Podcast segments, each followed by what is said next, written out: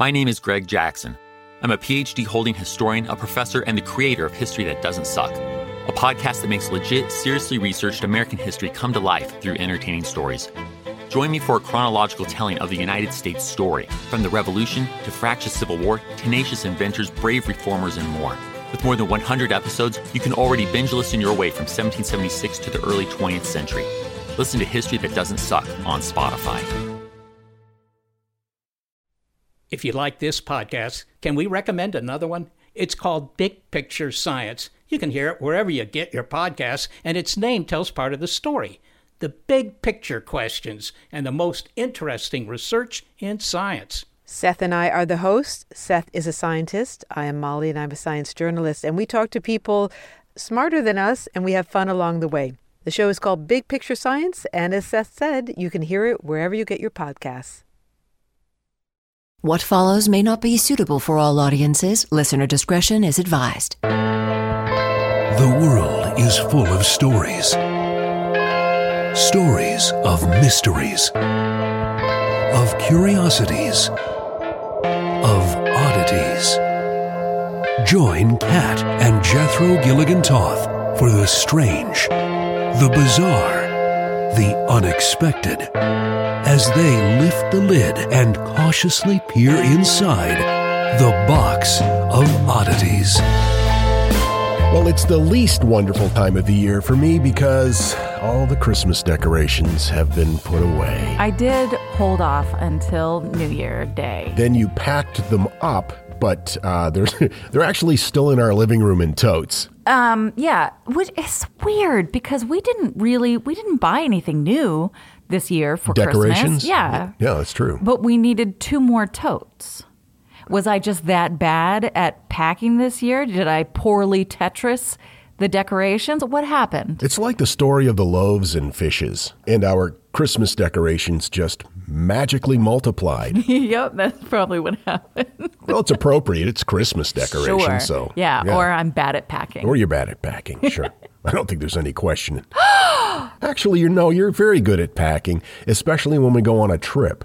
Now we're about to go on another trip, mm-hmm. and we have to really keep an eye on our, our luggage uh, weight on this one because it's another international trip, and we want to travel lightly. I'm putting that all on you. Fair enough. Here's Fair everything enough. I want to take. Somehow make it weigh less. But I'm putting, starting the show, see the segue that I'm mm-hmm. doing? I'm putting that on you. Okay, all right. Well done. It was eighteen eighty-one. Oh, good year, and it's a palindrome. In the Deir El Bahari Valley of Egypt. That is not a palindrome. When a group of archaeologists stumbled upon the tombs of some of the greatest Egyptian pharaohs in history. Of course, this would ultimately be called the Valley of the Kings. Buried there, Ramesses the Great, Seti I, Tutmosis the Third. Of course, eventually they would discover the uh, tomb of Tutankhamun, or Tutankhamun. Tutank. Tutankhamun. But it wasn't until five years later that the most mysterious discovery was uncovered. It was eighteen eighty-six, and it was the mummy of a young man. His feet and his hands were bound with cord, and his head was thrown back and his face was contorted in what appeared to be an agonizing scream of pain. A screaming mummy, if you will? A, a screaming mummy. They would identify the man. Well, they really They didn't identify him. They they had no idea who he was. So they assigned him the file name Unknown Man E. But around the world, he's better known as the Screaming Mummy of Egypt. Who was this and what happened to this guy? Why does it appear as though he's screaming in pain, like that was the last thing he experienced? Mm. There's been much confusion over the past century, one hundred thirty some odd years, as to the identity of the Screaming Mummy, and a lot of contradictory information surrounding it, clues that just don't add up. The Screaming Mummy was found in the royal tomb of Ramesses the Great. There were other mummies in there too. It, of course, was the royal tomb, but the difference was that this body was not carefully prepared like the others were, who were clearly marked as members of the royal family. Instead of being properly mummified, it appears as though he was just kind of thrown into a pile of nitrate, and after he dried out, Instead of removing his organs and painstakingly wrapping him in strips of cloth, he was simply wrapped in a sheepskin and tossed on the floor of the oh. tomb. So all of the normal processes that would go into like mummifying yeah. royalty, right. they just skipped. Not only that, they almost treated it with contempt. Very contrasting things. The fact that the mummy was in a royal tomb suggests that somebody was concerned that this person be able to travel to the afterworld. Right. Well, at least he got a sheepskin. Yeah, well, the thing is, Egyptians were purity obsessed, and wrapping a body in a sheepskin, in their mind, would have damned the offender to eternity. What? The fact that he was not properly prepared and that he was wrapped in a sheepskin suggests that there were those who were trying to keep him from getting to the afterlife. I, I have questions. Yeah. Why would a sheepskin keep you from... It has to do with purity. It was a sign of disrespect. Oh, because it wasn't what they would normally use to prepare the body? Yeah, it's kind of like showing your feet in Thailand. Thankfully, we learned that on a YouTube video. We don't want to offend. For decades after the mummy's discovery, it was just kind of stored away behind closed doors, but eventually it was put on display at the Antiquities Museum in Cairo, uh, and quickly it became the most popular exhibit in the museum. Because it sounds terrifying? Yes, yeah. People have been drawn to the Screaming Mummy out of morbid curiosity, and uh, what the grim nature of his demise could have possibly been based on the, on the look, the expression on this man's face. Now, many experts suggest that in actuality, it was not a scream of pain frozen on his face from his demise, that it was simply he died, his he- head fell back from passing away, and his jaw fell open, and then rigor mortis set in. And that's what left the mummy looking like he was screaming for all eternity. And that's been the case with other screaming mummies. Oh, yes, there have been plenty around the world. They've been uncovered in places like Peru and as far away as Sicily.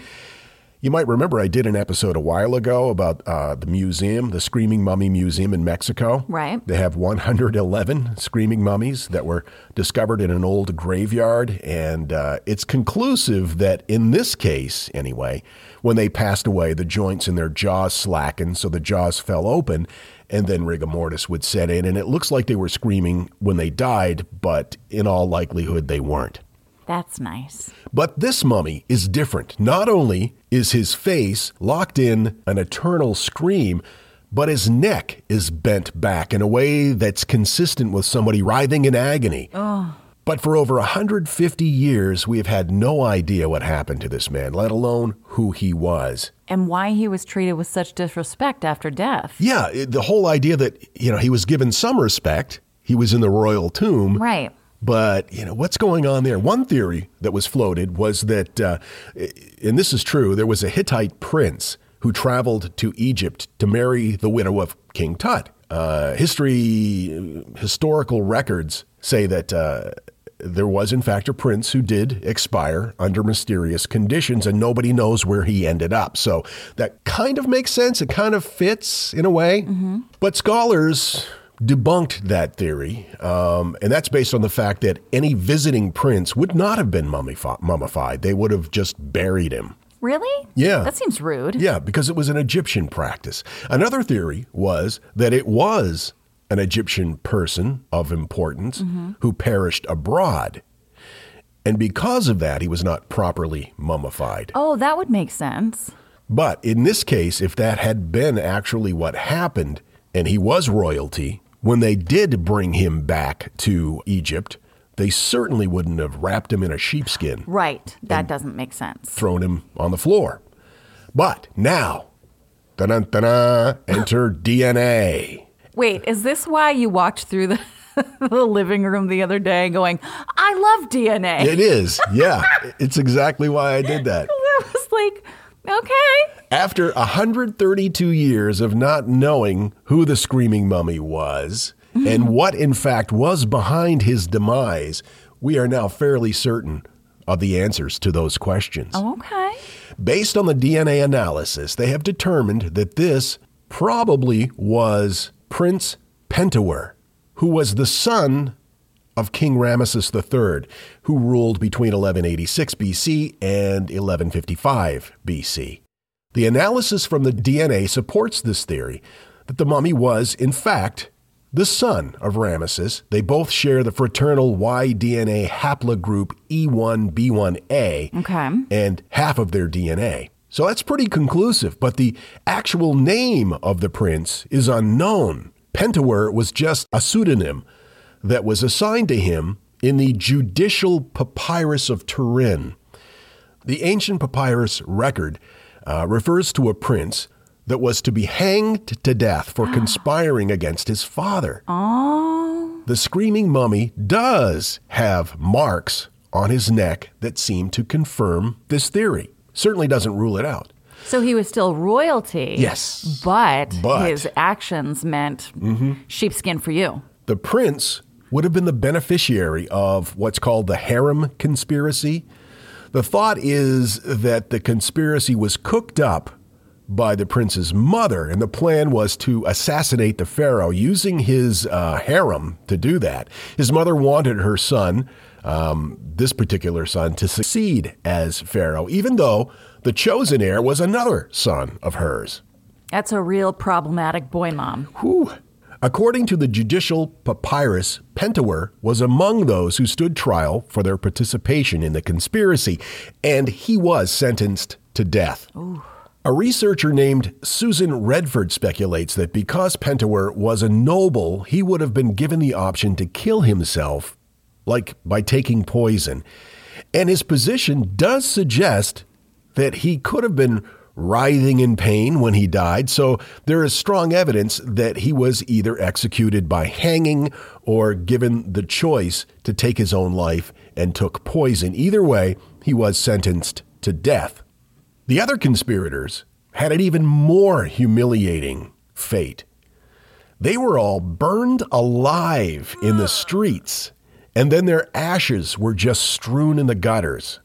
It was thought that this punishment served to make a strong example, since it emphasized the gravity of their treason for ancient Egyptians, who believed that one could only attain afterlife if one's body was mummified and preserved rather than being destroyed by fire in this case. Right. Not only were the criminals killed in the physical wor- world, but they also suffered the second death of not being able to attain the afterlife. And this, in the mind of ancient Egyptians, would have caused them to suffer a complete personal anni- annihilation. Uh, Pentawer, because he was a royal, was given the option to avoid the harder punishment of a second death.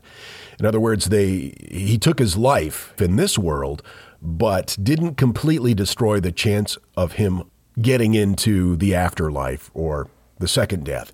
But the fact that he was wrapped in a sheepskin indicates that there was there were some people that didn't think he even deserved that. Right. Pentawer, based on his remains, would have been only between the ages of eighteen and twenty Oof. At the time of his death. And it sounds like it was his mom's idea anyway. Yeah, it was his mom's idea. A lot of uh, historians and, uh, and Egyptologists say that she was really the instigator, and he was kind of, he was drawn into this, and it wasn't his idea, mm-hmm. and but he lost his life anyway. He was the buster of the situation. Yes. Easily manipulated and ends up with a hook. So one hundred thirty years after the mummy's discovery, D N A has solved a cold case that goes back thirty-two hundred years. Wow.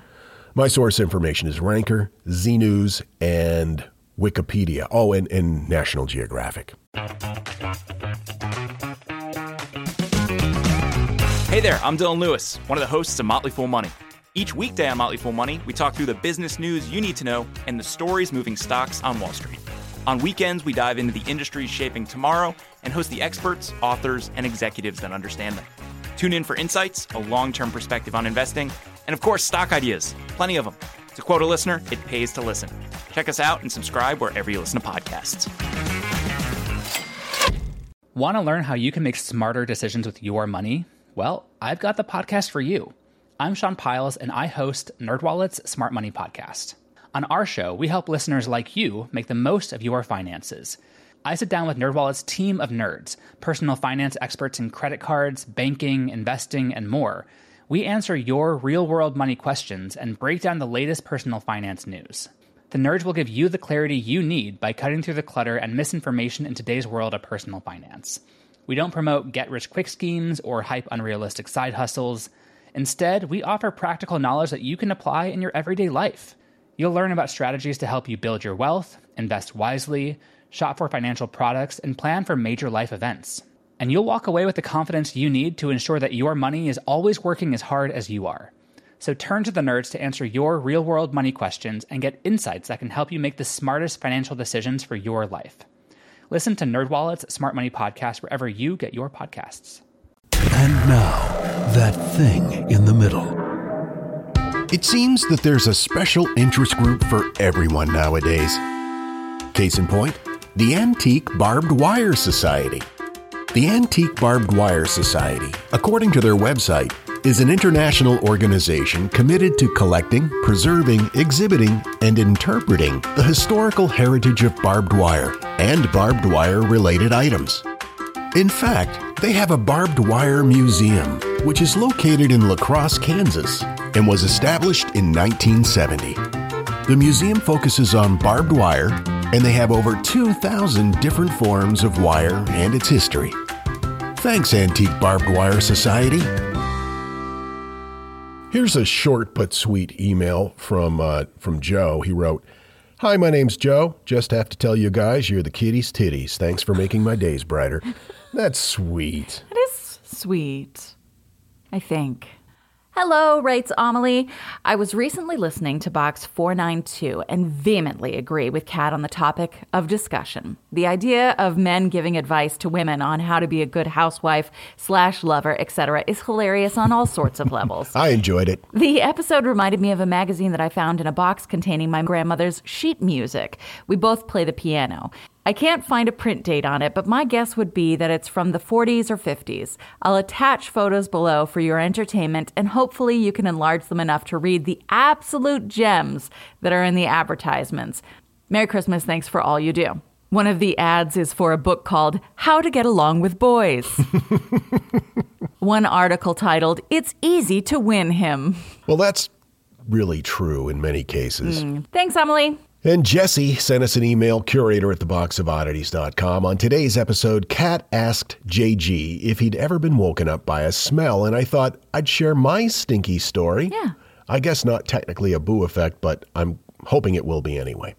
So I'm a night person, but my hubby is in bed at nine p.m. every night. One night, I got a hankering for a little snack. So, of course, I decided a little fried cabbage would hit the spot. Now, I'm only about halfway done cooking when my hubby comes storming and stomping into the kitchen, convinced I'm vindictively cooking cabbage just to wake him up.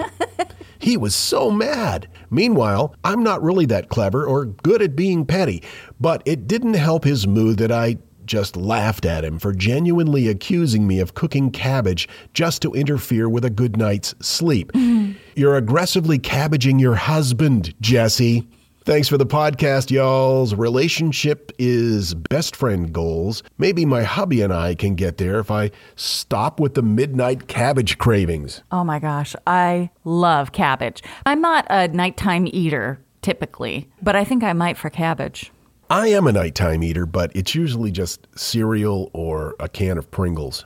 Occasionally, I'll just wake up at four, go into the kitchen, get a can of wavy barbecue Pringles. And, and then eat them standing over the sink. Right, right over the sink so that the crumbs fall in the garbage disposal area, hiding any evidence. You never hide the evidence. Are you interested in the parts of history that remain a mystery? Do you want to learn more about the historical myths and misconceptions used to prop up false belief today? I'm Nathaniel Lloyd. In my podcast, Historical Blindness, I delve into all of these topics, sharing puzzling tales from the past and examining hoaxes, conspiracy theories, and misremembered events that provide insight into modern politics and religion. Find out what's real and what's not when it comes to famous conspiracy theories, like those surrounding notorious assassinations and secret societies. Discover the weak and deceptive underpinnings of modern political ideologies and religious beliefs. Join me as I attempt to shed some light on our historical blind spots. New episodes every two weeks. Find Historical Blindness on most podcast players and platforms.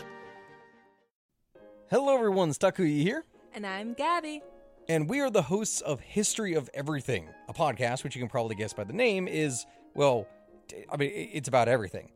Do you want to know why people thought potatoes were evil and would give you syphilis? Are you curious about all the stories of the terrible and stupid ways that people have kicked the bucket over the years?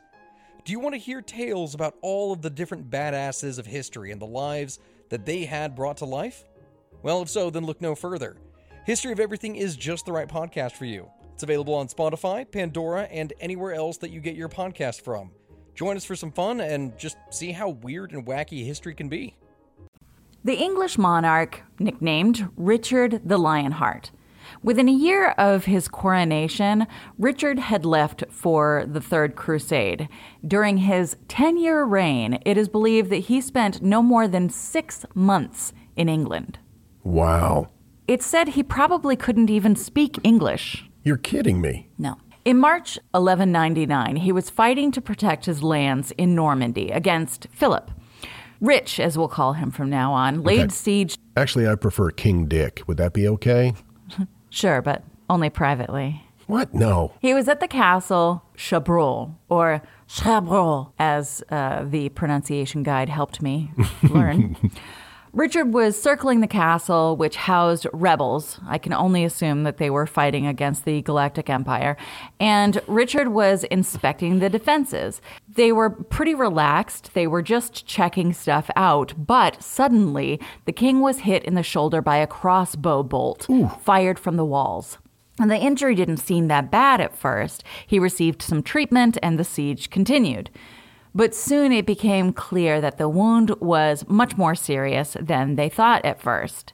It started showing signs of gangrene, and he died on April sixth, eleven ninety-nine.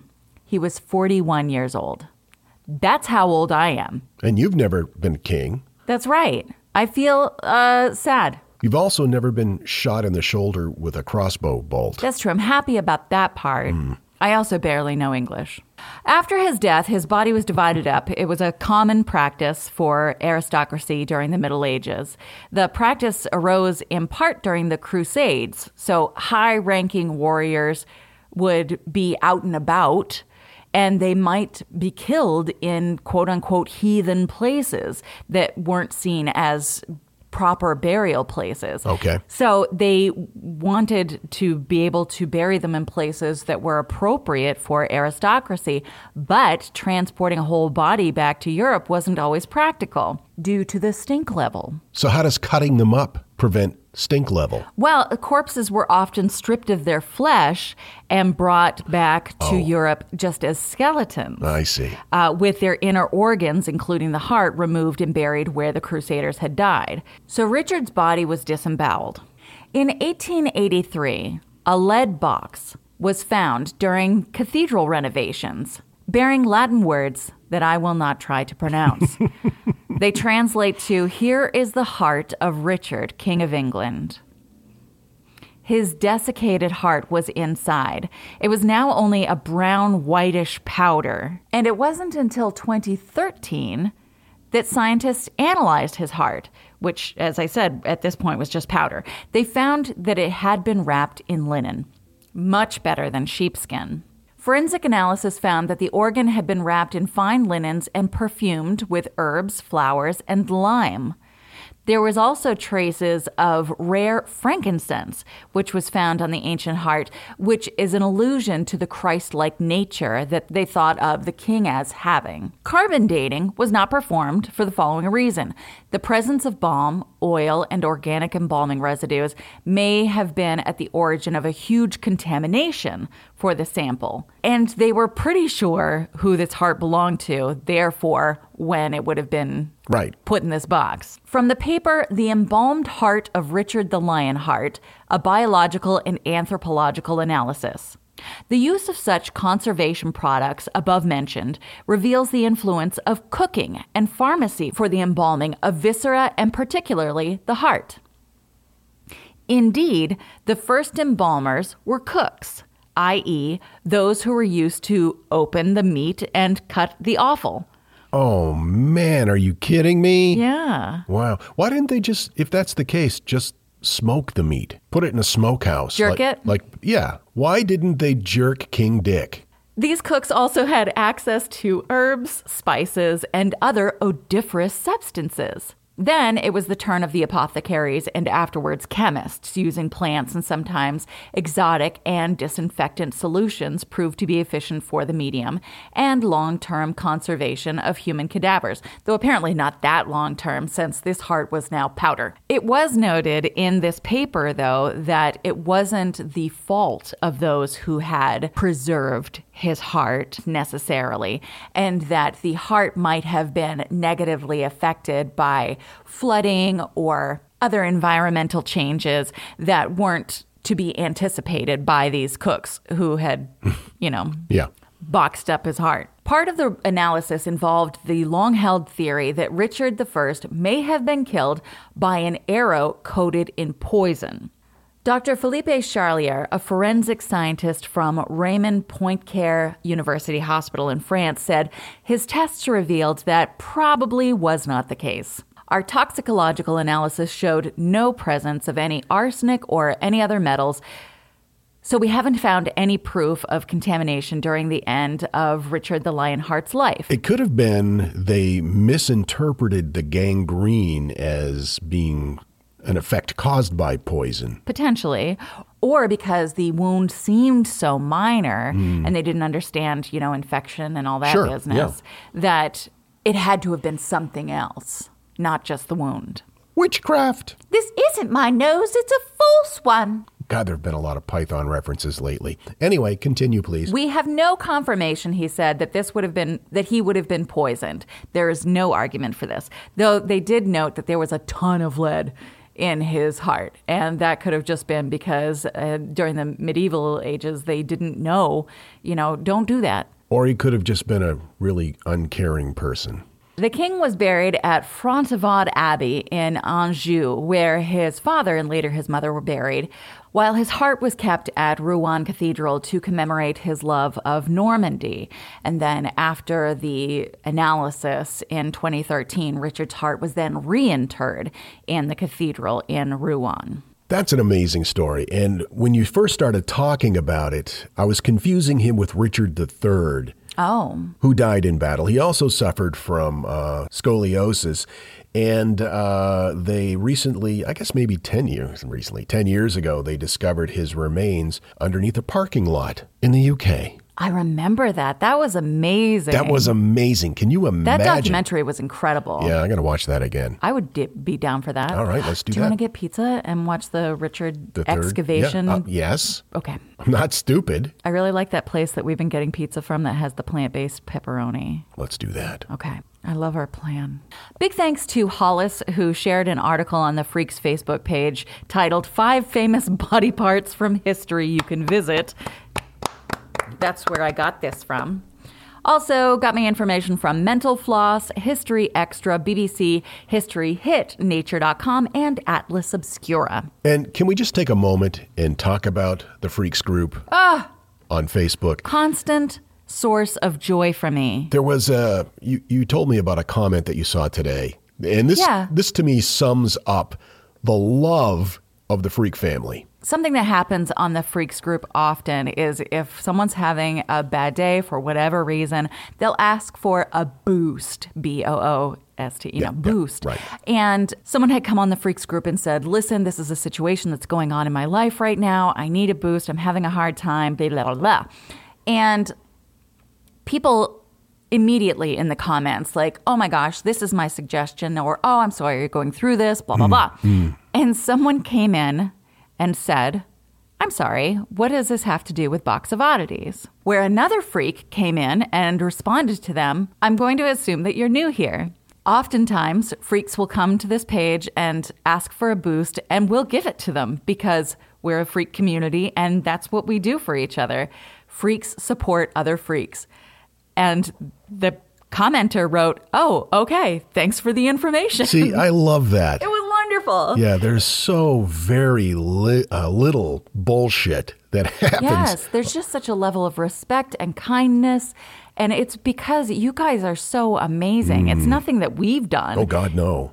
We don't do anything on that site. I mean, that, that, that group, other than, you know, we have some mods that keep an eye on things, but we haven't had to kick many people out. I, a handful, maybe. And there's, what, twelve, thirteen thousand members now? Something like that. Yeah, it's crazy. It really is. You guys are amazing. We're proud to be part of this Freak family. If you have not uh, checked out the Freaks group, it's uh, Freaks, a Box of Oddities podcast group, and uh, search it on Facebook. Thanks for hanging out with us, you guys. We do love you. We really do. We'll see you next time. Until then, keep flying that freak flag. Fly it proudly, you beautiful freak. And so, let it be known that the Box of Oddities belongs to you, and its fate is in your hands. Therefore, it's been requested by those to whom I report to beseech you for assistance. We ask but one thing of you: to provide a five-star rating and a positive review. True, that is two things. However, 'tis merely a five-star rating and a positive review. Also, subscribe to us. Okay, so three things is all we ask. Three things and three things only. Henceforth, the Box of Oddities commits to the telling of stories. Stories of the strange, the bizarre, the unexpected. We wish to offer our deeply felt gratitude and appreciation for your patronage. the box of oddities dot com. Copyright twenty twenty-three. All rights reserved. And okay. Use your entrails as kindling. Not very good kindling. It would be soggy. I'd dry it out first. In nitrate? Yep. All you need is a few minutes to start your day off with something historic when you listen to the This Day in History podcast. Every day, there's a new episode for you to listen and learn about what happened that day way back when. So listen and subscribe to This Day in History wherever you get your podcasts. That's This Day in History wherever you get your podcasts.